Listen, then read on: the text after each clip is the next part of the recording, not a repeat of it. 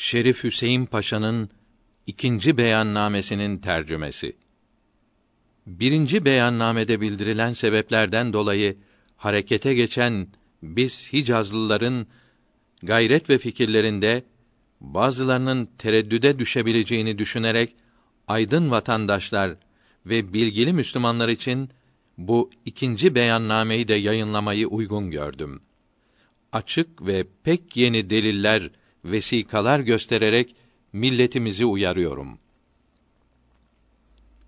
İleriyi görebilen Müslümanlar ve Osmanlı topluluğunun bilgili ve tecrübeli olanları ve bütün dünyanın akıllı ve anlayışlı olanları Osmanlı Devleti'nin umumi harbe girmiş olmasına razı değildirler. Bunun başlıca iki sebebi vardır. Birincisi dahili sebeplerdir. Devlet-i Aliye-i Osmaniye, Trablusgarp ve Balkan muharebelerinden pek yakın zamanda çıkmış, bu savaşlarda askeri ve ekonomik kuvvetleri pek yıpranmış, hatta bozulmuş ve güç kaynağı olan millet zayıflamıştır. Osmanlı milletinin askerleri yurtlarına dönerek çoluk çocuklarının nafakasını kazanmak için çalışmaya başlar başlamaz birbiri arkasından tekrar silah altına çağrılmış, bu hal millet için bir felaket olmuştur. İttihatçıların yeniden katıldıkları umumi harb ise öncekilerle ölçülemeyecek derecede korkunç ve yıkıcı olduğundan yıpranmış bir milletin sırtına ağır vergiler ve işkence şeklinde vazifeler yükleyerek böyle tehlikeli bir harbe milleti sürüklemek akıl işi değildir. İkinci sebep haricidir. İttihatçıların kurduğu hükümet harbeden iki taraftan kendine ortak olanı seçerken çok yanılmıştır. Osmanlı Devleti bir İslam devletidir. Topraklarının coğrafi yeri pek mühim ve geniştir. Sahilleri kara sınırlarından daha fazladır. Bunun için Osmanoğulları o yüce sultanlar hemen her zaman milletlerinin çoğu Müslüman olan ve denizlere hakim bulunan devletlerle işbirliği yapmışlardır. Bu siyasetleri hemen hemen her zaman başarı sağlamıştır. İttihatçıların tecrübesiz ve bilgisiz önderleri görünüşe kapılarak ve İngilizlerin köksüz, yaldızlı sözlerine aldanarak Osmanlı sultanlarının rahmetullahi aleyhi ecmaîn bu siyasetini bozmuşlardır. Doğruyu iğriden ayırabilenler ve tarih bilgisine vakıf olanlar bu şaşkın hareketin kötü ve çok acı neticelerini hemen görmüşler, ittihatçılarla işbirliği yapmaktan çekinmişlerdir. Hatta bu son harp felaketine katılmak hakkında fikrim telgrafla sorulduğu zaman görüşümü uzun açıklamış, tarihi misaller vererek onları uyarmaya çalışmış idim. Cevap olarak gönderdiğim telgraf düşüncelerimi ve devlete karşı olan iyi niyetimi ve bağlılığımı ve İslam'ın şerefini korumak için çırpındığımı gösteren sağlam bir vesikadır. Harbin başlangıcında yanarak, yakılarak bildirdiğimiz, korktuğumuz çok acı, yıkıcı neticeler şimdi ortaya çıkıyor. Bugün Osmanlı Devleti'nin Avrupa'daki hudutları hemen hemen İstanbul surlarına dayandı. Rus ordularının öncüleri Sivas ve Musul vilayetlerinde Osmanlı halkını çiğnemektedirler. İngilizler Basra vilayeti ile Bağdat vilayetini aldılar. El Ariş çölünde Cemal Paşa'nın ahmakça idaresi yüzünden binlerce Osmanlı evladı esir düştü. Hiç şüphe yok ki bu çok elim gidişi ve ittihatçıların bu gidişle memleketi sürükledikleri felaketi gören sadık vatandaşlar iki şeyle karşı karşıya kalmaktadırlar.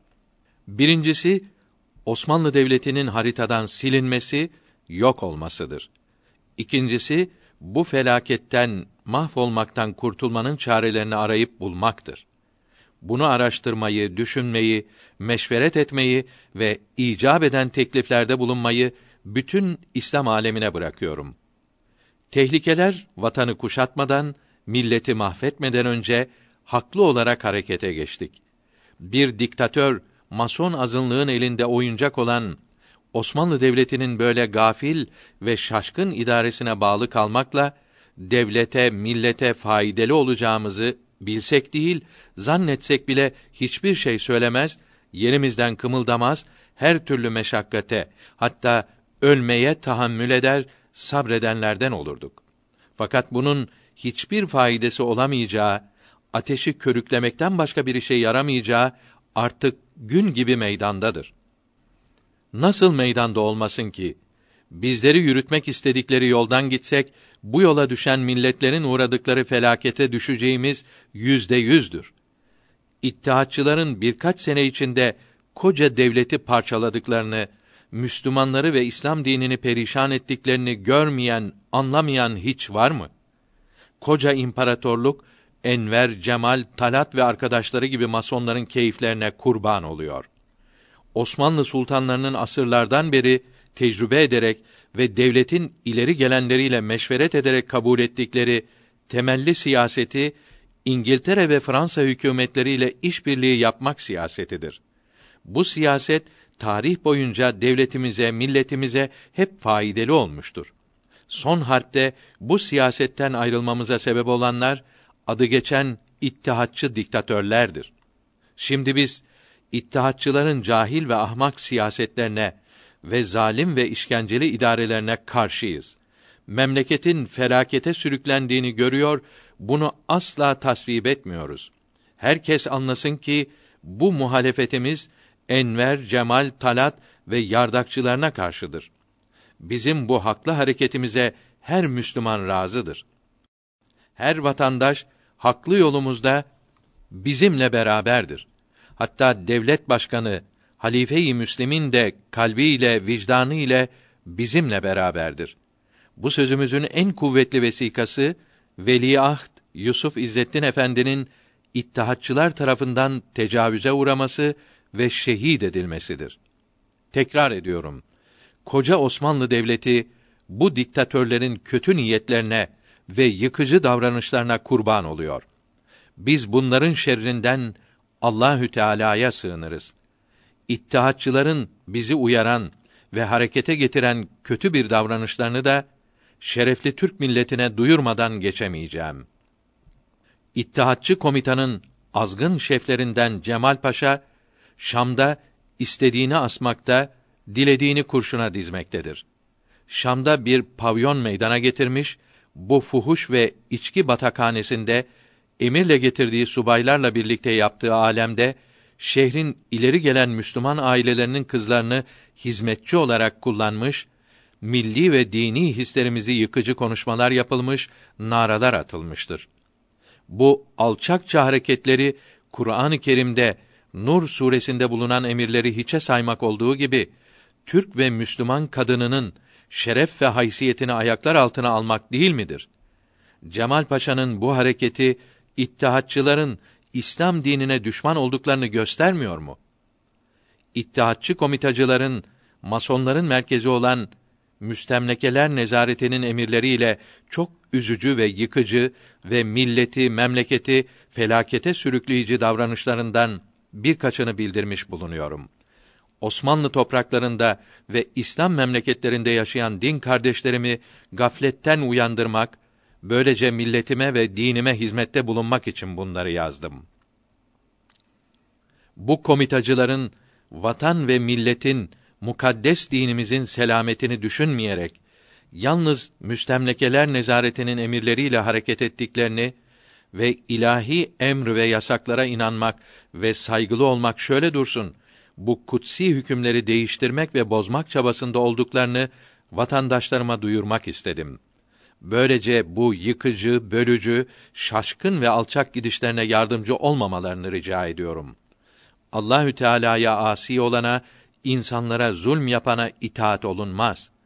Bunun hareketlerini eliyle, diliyle ve kalbiyle değiştirmeye gücü yeten bunu yapmalıdır. İttihatçıların zararlarını anlayamayıp hareketlerini beğenenler varsa bunları da dinlemeye hazırım.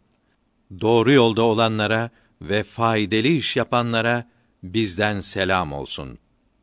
11 Zilkade 1334 miladi 1916 Mekke-i Mükerreme emiri Şerif Hüseyin bin Ali Yukarıdaki iki beyanname Şerif Hüseyin Paşa'nın niyetinin halis, imanının bütün olduğunu göstermekle beraber yanlış düşüncelerini ve zararlı hükümlerini de bildiriyor.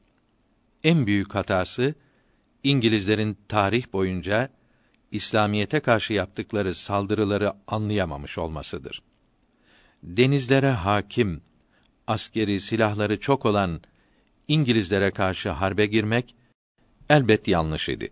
Fakat bu azılı İslam düşmanıyla işbirliği yapmak daha şaşkın bir hatadır. İngilizlerin 3. Selim Han zamanında Osmanlıları ve İslamiyeti yok etmek için İstanbul'a kadar yaptıkları baskından habersiz olduğu anlaşılıyor. Hele onun zamanında Asya'daki ve Afrika'daki İslam memleketlerine barbarca saldırmışlar, buraları koloni yapıp sömürmüşlerdi. Buralarda İslam alimlerini, İslam kitaplarını, İslam bilgilerini ve ahlakını yok etmişlerdi. Osmanlı Sultanı Abdülmecid Han'ı rahmetullahi aleyh de aldatarak devlet koltuklarına masonları yerleştirdiler. Böylece milletin imanını, ahlakını bozmaya başladılar. Birinci Cihan Harbi'nde İngilizlere casusluk yapanları bu masonlar yetiştirdi. İçerden ve dışarıdan yıkarak bu koca imparatorluğu yok ettiler. Sadrazam Said Halim Paşa İnhitat-ı İslam kitabında devletin nasıl yıkıldığını uzun anlatmaktadır. Şerif Hüseyin Paşa tarihi vesikaları incelememiş olacak ki en korkunç İslam düşmanının İslam'a yardım edeceğini ummaktadır. İttihatçıların kötü olduklarını anlayan onun gibi güçlü bir kimse Şam'da Cemal Paşa'yı ve İngilizlere satılmış olan soysuzları etkisiz hale getirebilir, post kavgası yüzünden Filistin cephesinde yapılan hıyanetleri önleyebilirdi. O bunu kolay yapabilirdi. Yapsaydı Osmanlı ordusu bozgundan kurtulurdu. Arabistan yarımadasında büyük bir Haşimi İslam devleti kurulur, Mekke, Medine, Kudüs mübarek şehirleri onun elinde kalırdı. 42. Müslümanların halifesi Sultan II. Mahmudi Adli Han'ın rahmetullahi aleyh emriyle Mısır valisi Muhammed Ali Paşa mübarek Hicaz topraklarını temizledikten sonra eshab-ı kiramın ve Resulullah'ın zevcelerinin ve şehitlerin radıyallahu teala anhüm türbeleri yeniden yapıldı. Mescid-i Saadet ve Hücre-i Nebevi tamir edildi.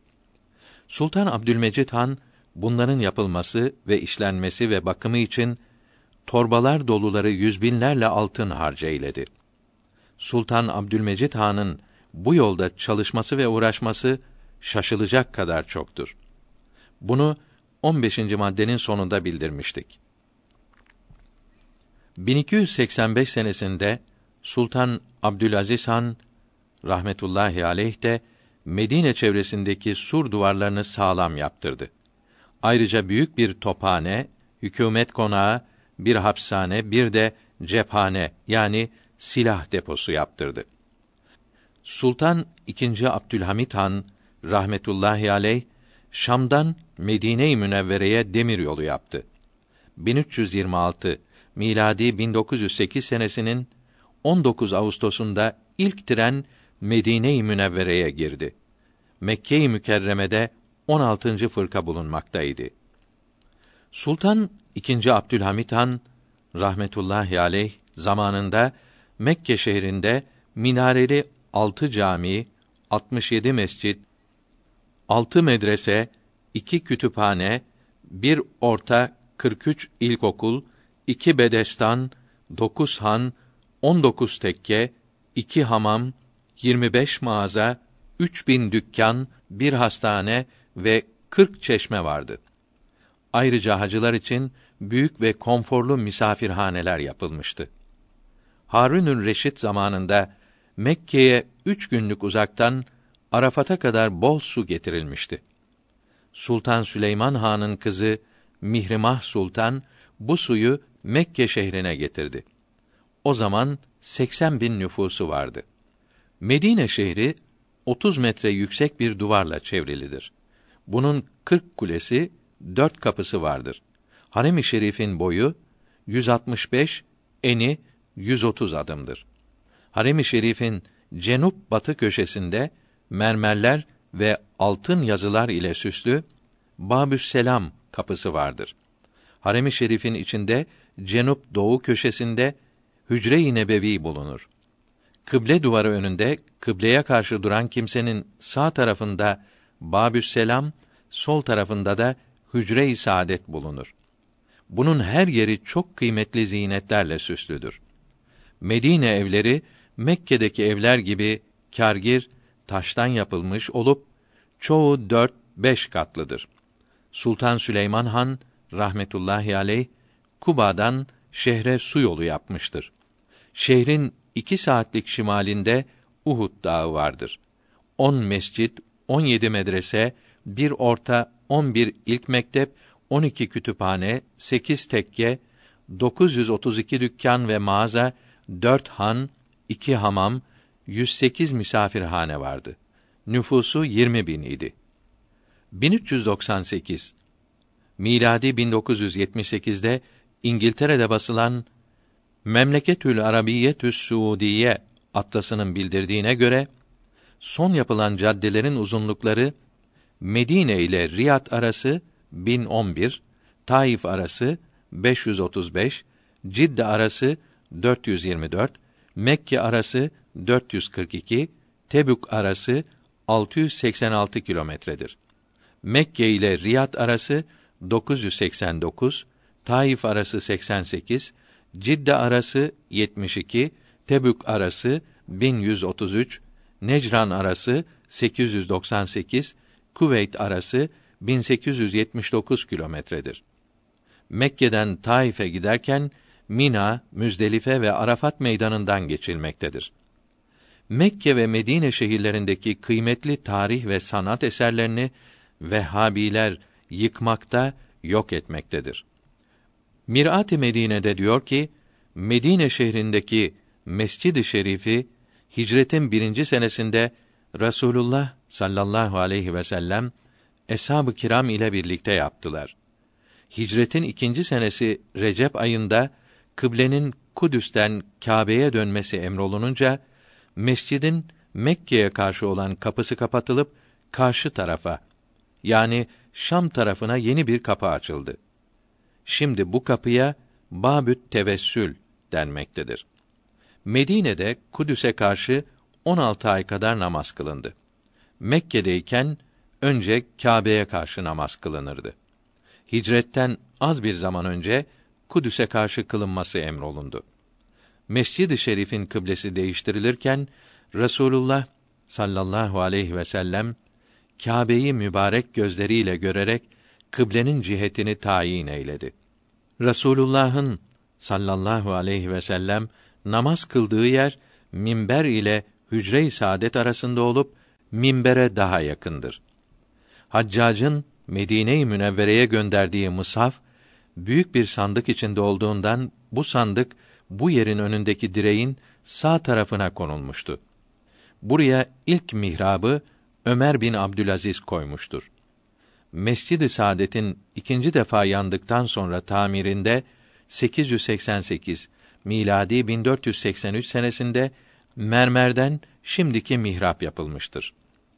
Fakat mermer mihrap hücre-i saadet tarafına biraz daha yakın konmuştur. Mescid-ün Nebi'de minber yapılmamıştı.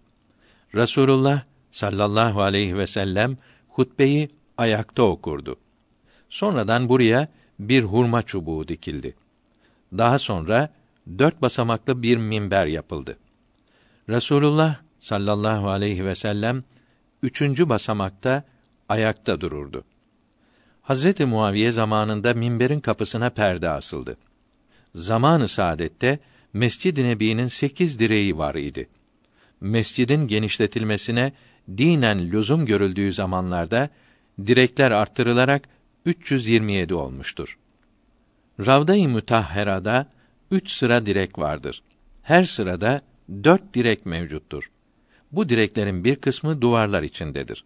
Meydanda olan direk sayısı 229'dur.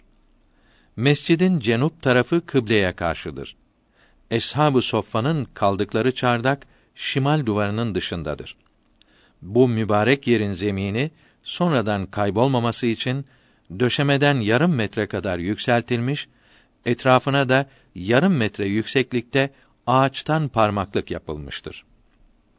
Mescid-i Şerif yapılırken yanına iki zevce-i tahire içinde birer oda yapılmıştı. Odaların sayısı zamanla dokuz oldu. Tavanları bir buçuk metre kadar yüksek idi. Odalar mescidin şark, şimal ve cenup taraflarındaydı. Her odanın ve bazı sahabi odalarının biri mescide, diğeri sokağa olmak üzere iki kapısı var idi. Resulullah'ın sallallahu aleyhi ve sellem en çok bulunduğu Ayşe radıyallahu anh'ın odasının mescide açılmış kapısı saç ağacından idi. Dört halife zamanında eshab-ı kiram cuma namazı kılmak için sekiz odada yer kapışırlardı. Hazreti Fatıma'nın odası Hazreti Ayşe'nin radıyallahu anhuma odası yanında ve şimal tarafındaydı. Bu oda sonradan şebeke-i saadet içine alınmıştır. Resulullah sallallahu aleyhi ve sellem vefatından beş gün önce mescide açılan kapılardan yalnız Ebu Bekir'in kapısını bırakıp diğerlerini kapattırdı. Birinci halife Ebu Bekr radıyallahu anh ilk iş olarak Arabistan yarımadasındaki mürtetlerle uğraştığı için Mescid-i Saadet'in genişletilmesine vakit bulamadı. Hicretin 17. senesinde Hazret Ömer radıyallahu an eshab-ı kiramı toplayıp Mescid-i Şerif'i tevsi etmelidir. Hadisi şerifini okudu. Eshab-ı kiram söz birliğiyle kabul edip Şam ve Garp duvarlarını yıkarak mescidi 15 metre genişletti. Birçok ev satın alınarak arsaları mescide katıldı. 35 senesinde Hazreti Osman radıyallahu an Eshab-ı Şura ile istişare ederek ve sonra Eshab-ı Kiram'ın söz birliğini alarak kıble, garp, şimal duvarlarını yıkıp mescidin genişliğini 10 metre, uzunluğunu 20 metre kadar genişletti. Bu arada Hazreti Hafsa'nın ve Talha bin Abdullah'ın ve Abbas'ın odaları mescide katıldı. Halife Velid Medine valisi olan amcasının oğlu Ömer bin Abdülaziz'e emir yazıp 87 senesinde Zevcat-ı Tahirat'ın ve Fatıma-tü Zehra'nın şark taraftaki evlerini yıktırıp yerlerini mescide kattırdı. Böylece Resulullah'ın sallallahu aleyhi ve sellem mübarek türbesi mescit içine alınmış oldu. Eshab-ı kiram ve dört mezhep imamı ve 1400 seneden beri hiçbir İslam alimi buna karşı bir şey söylememiştir. Suudi Arabistan'daki Riyad şehrinde bulunan Camia-i İslamiye ismindeki medresenin hazırladığı haftalık Eddave mecellesinin 1397 miladi 1977 Şaban nüshasında yakında Mescid-i Nebevi büyütülürken yalnız garp tarafı genişletilmeli. Büyük bid'ate son verilmelidir. Büyük bid'at üç kabrin mescit içine sokulmasıdır. Şark duvarı eski haline çekilmeli, kabirleri mescit dışında bırakmalı diyor. Mecmuanın bu yazısı icma-i ümmete karşı gelmek, İslam cemaatinden ayrılmaktır. Bunun küfr olduğunu dört mezhebin alimleri rahimehumullahü teala söz birliği ile bildirmişlerdir. Suudi Arabistan hükümetinin bu çirkin işe bulaşmamasını, dünyadaki bütün Müslümanların kalplerini yaralamamasını dileriz. Hücre-i saadete karşı edepsizlik yapıldığı çok olmuş fakat Allahü Teala yapanları dünyada da cezalandırmıştır. Bunların misalleri çoktur. Mirat-ı Medine sonunda diyor ki 1296 miladi 1879 senesinde Hicaz valisi Halet Paşa Medine'ye uğradığında Hücre-i Saadet hizmetçilerinin başı olan Tahsin Ağa paşanın gözüne girmek için ev hanımlarınıza Hücre-i Saadet'i ziyaret ettirelim. Bu fırsat bir daha ele geçmez der. Paşa bundan çekinmiş ise de ağanın ısrarı üzerine bir gece yarısı paşaya uzak yakın bağlılığı olan kadınları şebeke-i saadete sokar. Abdestsiz, kirli kadınlar da bulunduğundan Resulullah'a sallallahu aleyhi ve sellem karşı bu saygısızlıktan dolayı ertesi sabah Medine'de üç defa şiddetli zelzele olur. Ahali korkudan kaçışırlar. Sebebi anlaşılınca paşa rezil olur. Medine'den dışarı çıkarılır. Az zaman sonra vefat edip evi barkı dağılmıştır. Bunun gibi Resulullah'ın sallallahu aleyhi ve sellem türbesine karşı edepsizlik yapanlar her zaman mahv ve perişan olmuşlardır. Hücre-i Saadet hizmetçilerinin başı Şemseddin Efendi zamanında Halep'ten gelen İranlı birkaç serseri Hazreti Ebu Bekr ile Hazreti Ömer'in radıyallahu anhüma mübarek cesetlerini çıkarıp kaçırmak için bir gece Mescid-i Nebi'ye girdiler. Fakat hepsi yere batıp yok oldular. Bu olay Mirat-ı Medine sonunda ve Riyadün Nadara'da uzun yazılıdır. Şam yakınlarında bulunan Nablus şehrine yakın Kerek, Kal'a ve köylerinin hakimi Ertat ismindeki Şaki de 578 miladi 1183 senesinde Cesedi Nebevi'yi çalarak memleketine nakl için küçük gemiler yaptırır. Bunları Kızıl Denize çektirir. 350 şaki ile Medine'nin iskelesi olan Yembu şehrine gönderir. Medine şerifleri bunu işiterek Harran'da bulunan Selahaddin Eyyubiye rahmetullahi aleyh bildirirler. Selahaddin çok üzülüp Mısır valisi Hüsamettin Seyfüd Devle'ye rahimehumullahü teala emir gönderir. Hüsamettin Lü'lü kumandasında asker gönderip Şakiler Medine'ye yakın bir yerde katl ve esir ve Mısır'a sevk edilirler. Bu olay Ravdatül Ebrar'da uzun yazılıdır. Resulullah'a sallallahu aleyhi ve sellem karşı diriyken de vefatından sonra da edepsizlik etmek isteyenler Allahü Teala tarafından çok acı şekilde cezalandırılmışlardır. Suudiler bozuk inançlarına, kötü düşüncelerine uyarak böyle alçak bir işe yeltenirlerse iyi bilsinler ki o gün devletlerinin de mezheplerinin de sonu olacak, kıyamete kadar lanet ile anılacaklardır. Vehhabiler Adem aleyhisselamın peygamber olduğuna inanmadıkları için ve bütün Müslümanlara müşrik dedikleri için kafir oluyorlar. Ey yarenler, ey kardeşler! Ecel gele, ölem bir gün. İşlerime pişman olup, ah neyledim diyem bir gün. Yanlarıma kona elim, söz söylemez ola dilim, karşıma gele amelim, nettim ise görem o gün. Üç parça bezdir kefenim, yılan çıyan yerler tenim, yıllar geçer, bilinmez yerim, unutulup kalam bir gün.